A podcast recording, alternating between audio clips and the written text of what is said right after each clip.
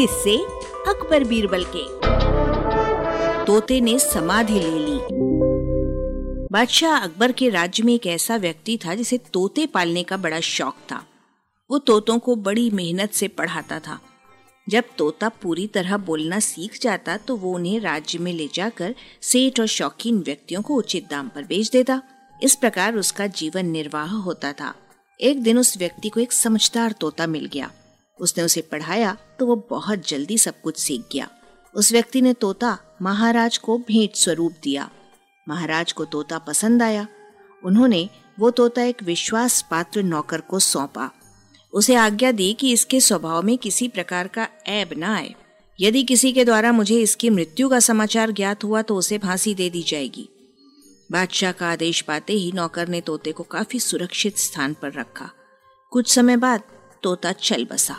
नौकर को जब ये बात पता चली तो उसने बीरबल से कहा, अगर बादशाह के पास तोते के मरने की खबर लेकर जाता हूँ तो प्राण दंड मिलेगा।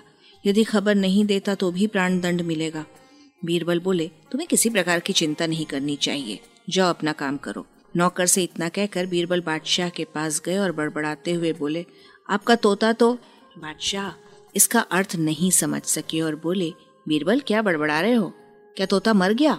बीरबल बोला, महाराज मरा नहीं। मैं तो ये कहने आया हूँ कि तोते ने समाधि ले ली है। आज प्रातः काल से उसने न तो खाया, न पिया, न पंखी ही डुलाता है, न सिर ऊपर उठाता है।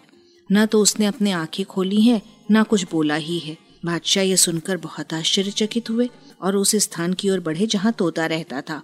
वहाँ जाकर उन्होंने देखा कि तोते के तो प्राण पखे रूड़ गए हैं। तब बादशाह बीरबल से बोले, तुमने मुझे क्यों परेशान किया? सिर्फ़ ये कहना था कि तोता मर गया। आपका कथन यथार्थ है, परंतु यदि मैंने ऐसा कह दिया होता तो जीवन गंवाना पड़ता, बीरबल ने कहा।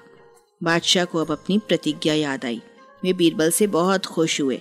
इस प्रकार अपनी बुद्धिमत्ता से बीरबल ने तोते के रखवाले नौकर के प्राणों की रक्षा की।